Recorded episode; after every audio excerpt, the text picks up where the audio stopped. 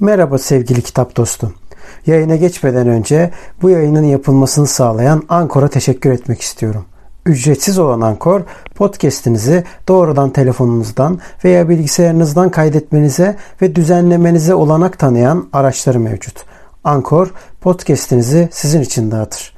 Böylece Spotify, Apple Podcast ve daha pek çok yerde sesiniz duyulabilir. Üstelik minimum dinleyici olmadan podcast'inizde para kazanabilirsiniz. Tek bir yerde podcast hazırlamak için ihtiyacınız olan her şey Ankor'da.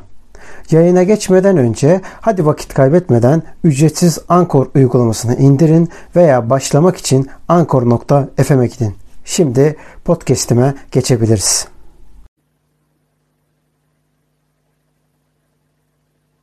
Merhaba, ben kitap dedektifi. Kitapların izinden beni takip etmeye var mısınız? O zaman bize ilk olarak bir kitap nasıl daha iyi anlaşılır bunu anlatmaya çalışacağım. Bunu yaparken elbette ki çok teknik bir şey anlatmayacağım. Ama onun yerine aslında Ocak ayında okuduğum kitapları anlatacağım.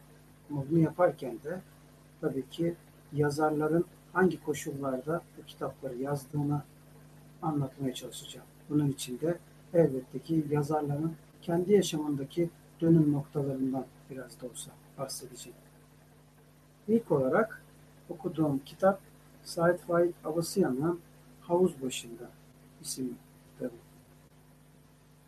Havuz Başı isimli bu kitap aslında Said Faik'in kendi yaşamını üçe bölersek eğer ki edebiyat eleştirmenleri bunu yapıyorlar. İlk dönem, orta dönem ve aynı zamanda son dönem olarak değerlendirdiğimiz zaman orta döneme bakmamız gerekiyor. Bu orta dönemde Said Faik'in yaşamıyla alakalı olarak çok ciddi sağlık sorunlarının olduğu bir dönemden bahsediyoruz. Aslında bunun daha ilk başlangıçlarıydı. Ciğerinde büyüme başlamıştı. Bu ciğer büyümesi onu ölümle karşı karşıya getirmişti. Ve bu onda ayrı bir korkuya yaratmıştı tabii ki. Dolayısıyla bu yaşamış olduğu sıkıntılar onda yazma istekleriyle alakalı olarak ciddi kaleminde etkiler yarattı. Bu etkilerden bir tanesi de muhakkak ki ölüm ve yaşlılık üzerine yazmış olduğu yazılar.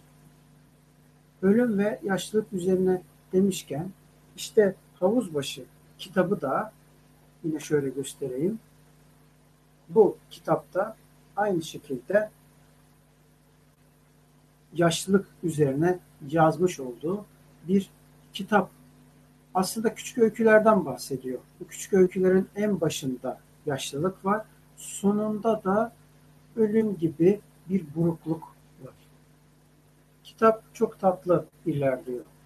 Hiç kafayı yormadan gayet zihnimizi boşaltacak şekilde edebi olarak çok yalın. Ama aynı zamanda kendi yaşamından da parçalar yer alıyor. Zaten Said Faik'in her zaman için yazmış oldukları otobiyografik ve biyografik, gerçi otobiyografik hiçbir yazısı yok, bilinen yok en azından.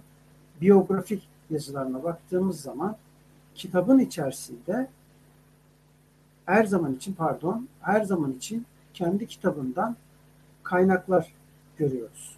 Bu ne demek oluyor? Yani birisi eğer otobiyografik yahut da biyografik veya röportaj veya bir anı paylaşmak istiyorsa muhakkak ki onun kitabından yararlanıyor. Onun kendi yazdığı eserlerden yararlanıyor.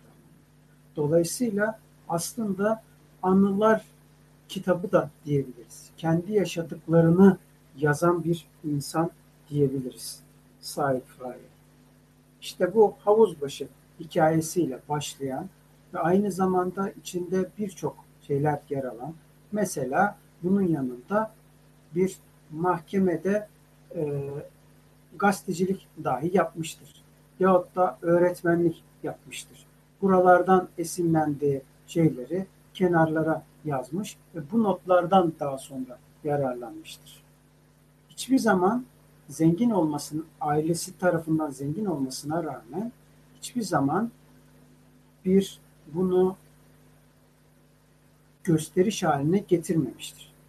Aksine bir pantolon, bir gömlek, üstüne de bir kalpağı taktı mı yola çıkar gidermiş. Annesi de bu duruma hatta çok sinirlenmiş. Anılarında daha doğrusu arkadaşlarında bahsedilen anılarda bunlarda çokça yer edinir.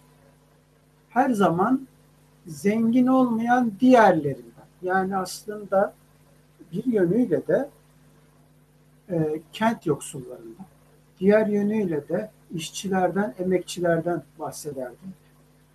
Yaşamının belli bir döneminde köylülerden de bahsederdim. Ancak az önce bahsettiğimiz Havuzbaşı kitabında bu dönemden bahsetmiyor. Aksine bu dönemde daha çok şehirde yaşayan kent yoksullarından bahsediyor. Bunun yanında Said Faik'in şöyle bir özelliği var. Baş karakter her zaman için kendisi. Çünkü aslında az önce bahsettiğimiz gerekçeler. Anılarını yazıyor sanki. İşte böyle havuzbaşı da bir yaşlı ile bir genç insanın ama köyden gelmiş genç bir insanın eşiyle birlikte havuz başında oturması ve birlikte konuşmalarını anlatıyor. Şehirli insan oraları tanıtmaya çalışıyor ama aynı zamanda kafası başka yerlerde. Çünkü istemediği zaman yanına o köylüler gelmiş oldu. Ve bunu çok güzel bir şekilde anlatıyor. Aynı Said Faik başka bir hikayesinde ise bir deri organizede patronları ve işçileri anlatıyor. Hatta bazen de hem patron hem işçileri aynı anda anlatıyor. Bundan sonra okumuş olduğum kitaba geçersek eğer, Çetin Altan'ın Rıza Bey'in Polisiye Öyküleri isimli kitabı. Bu kitap bir adı üzerinde polisiye ama biraz değişik polisiye. Hayal mi, gerçek mi? Bazen hem hayal hem gerçek hem kurgu hem kurgu değil. Hepsi aynı anda yaşanıyor. Çetin Altan'ın politik yaşamını az çok biliyoruzdur. Geçmişte sosyalist bir ekim içerisinden gelen ama daha sonra liberal görüşlere değişen, liberal görüşleri savunmaya başlayan bir köşe yazarı aslında. Hatta Türkiye'de en çok yazan köşe yazarlarından bir tanesi olduğu söylenir. Rıza Bey'e gelecek olursak eğer, Rıza Bey isminde bir polisiye yazarımız var. Bu polisiye yazarı aynı zamanda kitaplarından bir iki tanesini bastırmış ve bu çok tutunca mahalleli polisten önce başına herhangi bir şey geldiği zaman ona yazdırmaya başlamış. O kadar çok şeyler başına gelmiş ki en sonunda kendi hayatı ayrı bir polisiye olmuş. Yetmemiş, kitabın içerisinde polisiyenin nasıl yazıldığına dair de taktikler vermiş. Değişik, güzel bir kitap. Akıcı, çok basit dille yazılmış. Çetin Altan'ın tek polisiyesi. Tek polisiye demişken bir de ilk polisiye yazarımızdan bahsedelim. Nasıl yani? Şöyle, kendisinin ilk yazmış olduğu polisiye. Daha önceleri polisiye yazmamış, tarih yazmış, fantastik kitaplar yazmış ama biraz daha ilerleyince hem fantastik hem tarih aynı anda yazmış. Sonra da bunlardan çok fazla destek görmeyince polisiyede şansını denemiş ve polisiyede ciddi karşılık bulmuş bir kitaptan bahsediyoruz. Bu kitap Ayfer Kafkas'ın Kızıl Şebeke bir Osmanlı polisiyesi ismini taşıyor. Bu bir seri. Eşrefzade İdris Bey'in maceralarından oluşan bir seri. Ve bu kitapta onun ilk kitabı. Ayfer Kafkas'tan birazcık daha bahsedersek eğer, Ayfer Kafkas Kütahya doğumlu bir kişi. Edebiyat bölümünden mezun. Bulunduğu bölgedeki fakültede bitiriyor okulunu. Ve daha sonra bahsettiğim bölümleri yazmaya çalışıyor. Ancak dediğimiz üzere pek başarılı olmuyor. Peki ben bunları niye tekrardan anlatıyorum? Çünkü aslında o inatçılığı ve o dirençliği sayesinde bu kitabın ikincisinden yani e, Eşref Sade Bey'in maceralarının ikincisi olan Divan'ın bilekliği olması lazım. Bileziği pardon. Divan'ın Bileziği isimli kitabı e, polisiye yazarlar açısından ciddi bir karizma sağlayan, ciddi bir referans sağlayan Kristal Kelepçe isimli bir kitap ile ödül kazanıyor. Yani ödüllü bir kitap. Onu da Şubat ayında okumayı planlıyorum. Polisiyeden gitmeye devam edersek eğer Gencoy Sümer'in Göl Kıyısındaki Ev isimli kitabını okudum. Bu kitapta da şöyle bir şey var. Gencoy Sümer'i öncelikle bir anlatalım her zamanki gibi. Gencoy Sümer Zonguldaklı bir polisiye yazarı ancak şu anda kendisi İngiltere'de yaşıyor. İstanbul Teknik Üniversitesi Mühendislik bölümünde e, bitirmiş ve bunun sonrasında ise yazarlığa merak sarmış. Basit bir dili var. Üç kitabını, toplamda dört kitabı var. Üç kitabını okudum. Yalnız bir kitabı kaldı. Kronoloji olarak okudum. Onun üzerinden gidiyorum ben de. Göl kıyısındaki eve gelecek olursam eğer aslında bu kitaba gelmeden tekrar hayatına dönmemiz lazım Genco Üstüner'in. Çünkü bu kitapta aslında kendinden de parçalar yer alıyor. Ee, nasıl? Şöyle, Genco Sümer aynı zamanda e, dergi üzerinden bir polisiye dergi çıkartıyor. İnternette var. Polisiye Durumlar isminde bir dergisi mevcut. Bu dergide sürekli polisiye yazılar çıkıyor ve aynı zamanda e, yazı gönderenlere hep bir değerlendirmede bulunuyor. Beğenilirse zaten yayınlanıyor. Ve onların içerisinde yazmış olan tabii ki Genco Sümer var. Orada yazmış olduğu karakterlerin içerisinde e, bu hikayelerden bir tanesi de bulunuyor. Aslında bunların içerisinde sadece bir tane iki tane değil birçok hikayesi var. Yetmiyor. Fener Yolu Cinayetleri isimli bir kitabı var. O ilk kitabı oluyor. O kitaba da atıf var bu kitabın içerisinde. Ee, en sonki kitabı olan Mavi Kolye olması lazım. Mavi Kolye isimli kitabında ise e, şey bulunuyor. Kendi yaşamış olduğu Zonguldak'tan hikayeler yer alıyor. Polisiyeden sonra aslında bir tane daha polisiyemiz var ama ona birazdan geleceğim. Charles Dickens'ın İşaret Memuru isimli gotik bir kitabını okudum. Bu kitap güzel bir kitap. Aynı zamanda Charles Dickens tabii ki yaşamış olduğu döneme baktığımız zaman İngiltere'nin en sert olduğu dönemlerde zaten kraliyet var orada. Kraliçenin çok sert olduğu dönemlerde kapitalizmin ilk meyvelerini verdiği dönemlerde yaşamış olan bir yazarımız. Bu yazar yalnız 11 yaşında babasının borçlarından dolayı hapse girip çıktıktan hemen sonra yani 11 yaşında hapiste pardon çıktıktan sonra fabrikada çalışmak zorunda kalıyor. Yani bir çocuk işçiden bahsediyoruz. Orada paketleme işçisi olarak çalışıyor ve bu durum onu derinlemesine sarsmaya başlıyor. Öyle bir sarsıyor ki tüm yazdıkları buna yansımaya başlıyor. 20 yaşına geldiği zaman yazarlık içgüdüsü artık öyle bir noktaya geliyor ki sürekli yazıyor tabii. E, o yaşa geldiğinden sonra ise gazetecilikte röportajlardan da ziyade pardon e, düz yazılar yazmaya başlıyor. Ama dalga geçen yazılardan bahsediyoruz. Şimdi bu dalga geçen yazılar ayrı bir tür. Ee, nasıl bir tür?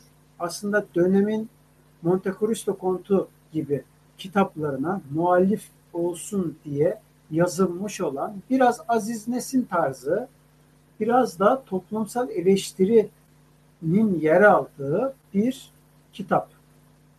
Ee, ama Charles Dickens bu işaret memurunda farklı bir yöntem deniyor. Şöyle bir farklı yöntem deniyor. Diyor ki ben bir de gotik deniyor. Aslında birçok yerde yazıları var. Can yayınları ise bu hikayelerden üçünü almış. Biraz siyah beyaz film tadında hikayelerden bir tanesinin ismini veren işaret memurunun başından geçenleri ki kitabın en güzel kısımlarından birisi o. Bir diğeri ise başı kesilen olması lazım. Bir saniye. Bakıyorum hemen. Pardon. Cinayet Davası isimli bir kitap oluyor. Bir cinayet işleniyor. Cinayetin sonunda kafası kesilmiş bir insan var ama onun e, intihar ettiğine dair aslında e, hem de bıçakla intihar ettiğine dair bir mahkemede tartışma geçiyor. Bu yönüyle de yine aslında gotik hikaye yaparken bile toplumsal bir eleştiriden bahsediyoruz. Daha sonra hazır cinayetten bahsettik. Tekrar bir polisiyeye dönelim.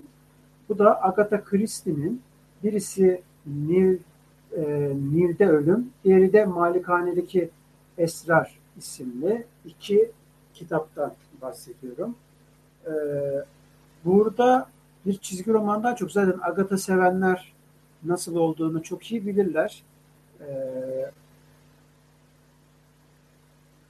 Bay Periot var. Ben onu da söyleyemiyorum. Bir türlü Periot var. Ee, onun tesadüfen Mısır'a gitme aşamasında başına gelenleriyle diğer tarafta da baş müfettiş Battle ismindeki diğer bir karakteri var. O karakterlerin başından geçen maceraları anlatıyor. Ama sadece bu çizgi romanlarla kalmıyor. Aynı zamanda içeride e, ciddi bir aslında kısa olmakla birlikte ciddi bir e, Agatha Christie'nin hayatından bahsediyor. Yani Agatha'yı tanımak isteyenler yine NTV yayınlarından bu çizgi romanını bile okuyup ciddi bir ön bilgi edinebilirler. Şimdi gelelim çizgi roman demişken ilk akla gelen çocuklarla ilgili bir esere. Neden çocuk kitapları okumalıyız? Aslında bunu biz podcast'te yapmıştık. Birinci podcast'imizde. Neden çocuk kitabı okumalıyız? Ama bu kitabı daha sonradan aldığımızı belirtmemiz lazım. Yani bu kitaptan etkilenerek o podcast'i yapmadık. Dolayısıyla da bizim için ayrı bir önem taşıyor. Neden çocuk kitapları okumamız gerektiğine dair çok ciddi bilgilerin yer aldığı kısa ama aynı zamanda kafa açıcı bir kitaptan bahsediyoruz. Bunun yanında yazardan bahsedersek eğer Catherine Rundell isimli yazarımız e, bir lisede edebiyat öğretmeni olarak 87'li e, genç bir öğretmen arkadaşımız. Ancak e, bu genç yaşına rağmen birçok çocuk kitabı yazıp çocuk kitaplarının ne kadar önemli olduğunu, hayal gücümüzü nasıl geliştirdiğini, hatta dünyayı dahi nasıl geliştirdiğini anlatıya bir kitap. O yüzden tavsiye sebebim. Bunun yanında çocuk kitabı demişken yine aslında çocuk kitabı zannedilen ama aslında çocuk kitabı olmayan Şahmaran ile Lokman Ekim'in hikayesi isimli bir kitaptan bahsediyor. Bu kitapta İnan Çetin ve Mustafa Delioğlu var. Mustafa Delioğlu çok önemli bir şahsiyet. Neden? Çünkü çizimlerini binlerce çocuk kitabından bahsediliyor. Evet, binlerce çocuk kitabında çizim yapmış bir kişi. Bunun yanında İnan Çetin ise Şahmaran'ın Lokman Hekim'le olan hikayesini ki yine bunu aynı şekilde e, bu kitabın değerlendirmesi olarak bu sefer de geçen seferkinde tesadüfen karşılaştık ama bunda öyle değil. Değerlendirme olarak e, podcast'te yer almakta. Orada detaylıca bulunuyor ve bunun sadece bir hikaye değil, aynı zamanda bir halk hikayesi olduğunu yani özellikle benim yaşadığım yani geçmişte yaşadığım doğuma e, doğumumun orada olduğu e, köklerimin orada olduğu Adana'da, Mersin'de, Hatay'da e, Mardin taraflarında inanılan yani Pers İmparatorluğu'nun bir şekilde temasa geçti. İran hatta bir noktada Çin'e kadar olan bölgelerde geçen Şahmaran'ın bizdeki yansımalarını anlatıyor aslında. Bir inceleme kitabı değil, bir çocuk kitabı şeklinde anlatıyor. Ama dediğimiz gibi sadece bir çocuk kitabı değil. Çünkü günümüzdeki e, mitolojik bildiğimiz mitolojik öğelerin yanında semavi dinlere dahi yansımış hali bulunmakta. İşte okuduklarımız bu kadar. Okuduklarım bu kadar. Ee, umarım size de gerekli tavsiyelerde bulunmuş olunur. Bundan sonra muhtemelen ben belirli aralıklarla bu canlı yayını yapacağım. Bizi takip etmeye devam edin. Ee, bunun yanında şunu da belirtmemiz lazım. Instagram'da Kitap Dedektifiyiz isminde bir sayfamız yer alıyor. Yetmiyor podcast'te ve aynı zamanda da yine aynı isimle kitap dedektifi olarak bu sefer pardon yine aynı isimle kitapdedektifiyiz.blogspot.com sayfamızdan blogumuzu takip edebilirsiniz. Yine yetmiyor. Satın almak istediğiniz baskısı olmayan ender, nadir, safiyelik dahi olsa kitapları arıyoruz, buluyoruz ve aynı zamanda sizin e, satışlarınıza sunuyoruz. O yüzden gitti gidiyor sahibinden.com e, zaten Instagram, Zebramo ve Gardolabs uygulamalarının tamamında varız.